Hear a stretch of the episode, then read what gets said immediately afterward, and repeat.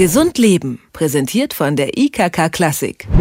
Weihnachten, das Fest der Liebe und der Völlerei. Denn für viele geht das Familienfest mit einem großen Festmahl einher und da hat der Körper ordentlich zu tun. Viel zu viel Essen und dazu mehr Alkohol als üblich. Da sich auch die Bewegung zu Weihnachten in Grenzen hält, fühlt man sich spätestens nach den Feiertagen ziemlich matt. Wohl dem, der dann noch Urlaub hat und den Weihnachtsstress einfach auskurieren kann. Günstiger wäre es jedoch, auch während der Feiertage fit zu bleiben. Wie man Weihnachten trotz des vielen Essens und der wenigen Bewegung gut überstehen kann, das fragen wir Oliver Abuschi. Er ist Facharzt für Innere und Allgemeinmedizin und Mitglied des Bayerischen Hausärzteverbands. Schönen guten Tag, Herr Abuschi. Ja, einen schönen guten Tag.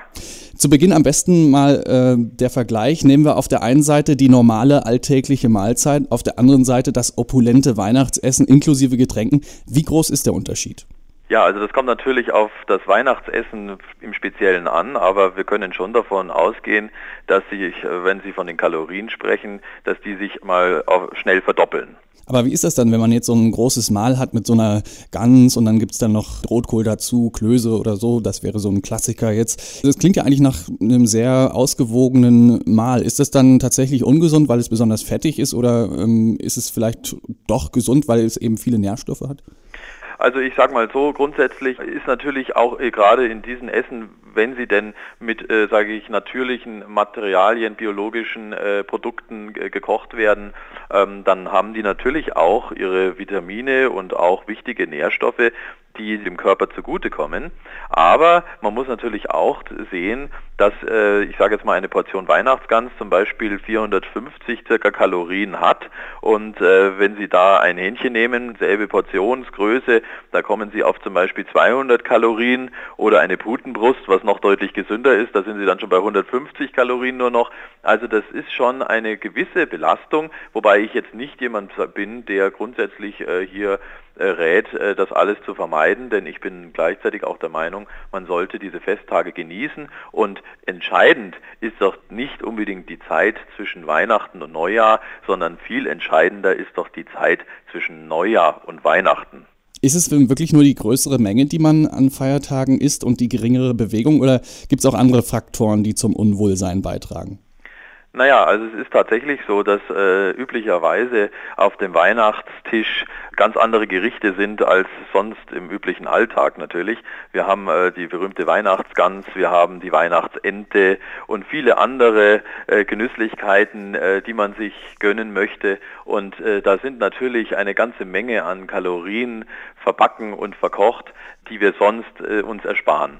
Was würden Sie denn raten? Was und wie viel sollte man denn essen? Denke, wenn wir, wenn wir mal davon ausgehen, dass man also am, am Heiligabend ist es ja oft so, da gibt es zum Beispiel einen, einen Brauch, das häufig sogar relativ, äh, sage ich mal, zurückhaltend gegessen wird. Es gibt äh, viele äh, Familien, also zumindest hier in Bayern, die gerne auch einfach nur ein paar Wiener Würstchen und Kartoffelsalat traditionell essen. Es gibt äh, viele, die zum Beispiel Fondue machen. Hier wäre es natürlich sinnvoll, auf ein Fondue mit einer Bouillon und nicht mit Fett äh, zurückzugreifen und auch die Fleischsorten einigermaßen gesund auszusuchen. Äh, mageres Fleisch, das kann durchaus auch ein Rindfleisch sein, aber natürlich auch ein Huhn oder eine Putenbrust. Das sind mal, denke ich, Dinge, die schon mal gut bekömmlich sind am Heiligen Abend. Und dann in den Feiertagen, naja, also ich sage mal so, ich habe vorhin schon erwähnt, also die Reihenfolge ist Pute, Hähnchen, Ente, Gans, was den Fettheitsgehalt angeht.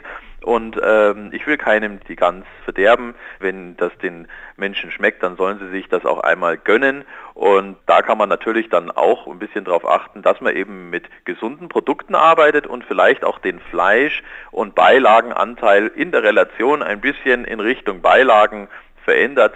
Dann äh, spart man schon einiges ein. Nun kennt man das zu Weihnachten. Viele haben da unter dem Weihnachtsbaum einen Teller mit Süßigkeiten, wo sie zwischen den Mahlzeiten immer mal hinlangen.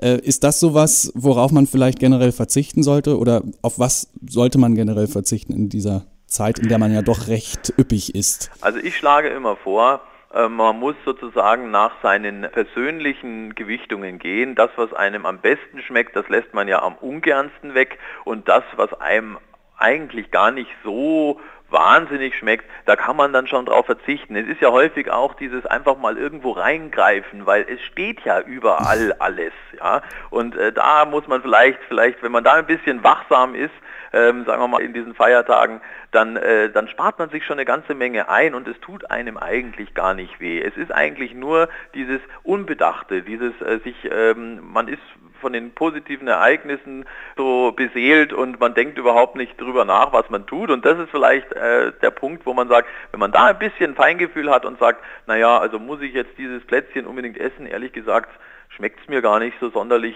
Äh, ich freue mich lieber nachher aufs Abendessen oder aufs Mittagessen. Das, das wird schon eine ganze Menge helfen, denke ich. Also man weiß es eigentlich besser, aber meistens isst und trinkt man dann doch mehr als gedacht. Was kann man denn zum Beispiel bewegungstechnisch tun, um die Feiertage trotzdem gut zu überstehen? Also einmal kann man natürlich, ähm, sagen wir mal, äh, auch im Vorfeld sich ein bisschen vorbereiten. Jetzt gerade die Zeit, ein, zwei Wochen vor Weihnachten, wenn man da ähm, äh, zum Beispiel, also einmal auch vom, vom Ernährungsverhalten her ein bisschen äh, vorsichtiger ist, weil man weiß, was auf einen zukommen wird und gleichzeitig äh, seine sportlichen Aktivitäten ein bisschen forciert, dann äh, denke ich, ist es auch ähm, in den Feiertagen selbst natürlich sinnvoll, joggen zu gehen, seinen Sport auch weiterzuführen in den Feiertagen oder die Patienten, die, sage ich jetzt mal, chronische Krankheiten haben, es sind ja nicht alle jung und fit, die müssen wir besonders erwähnen, aber auch für diese Patienten oder für diese Bürger besser gesagt, ein, sind ausführliche Spaziergänge ganz, ganz wichtig. Am Ende müssen wir einen Mythos noch klären. Äh, sind denn die sogenannten Verdauungsschnäpse nach ausgiebigen Mahlzeiten wirklich zu empfehlen? Also die Erfahrung sagt durchaus, dass ein Verdauungsschnaps einer, wohlgemerkt, und nicht zwei und nicht drei, hier ähm, ein bisschen so das Völlegefühl nehmen können. Und äh, das ist eigentlich das, was die Leute so, so bedrückt oder was, was ihnen unangenehm ist. Das heißt kein Zaubertrank und das ist auch kein, kein Wundermittel, aber ich sage mal, ein Schnaps, da habe ich nichts dagegen. Das kann doch ein bisschen diese, diese Überlastung nach dem Essen eindämmen sagt Oliver Abuschi, Facharzt für Innere und Allgemeinmedizin und Mitglied des Bayerischen Hausärzteverbands. Er hat uns Tipps zur alljährlichen Weihnachtsfüllerei gegeben und uns verraten, worum man in der Weihnachtszeit am besten einen großen Bogen macht. Vielen Dank für das Gespräch. Sehr gerne. Gesund Leben, präsentiert von der IKK Klassik, gibt es auch zum Nachhören als Podcast.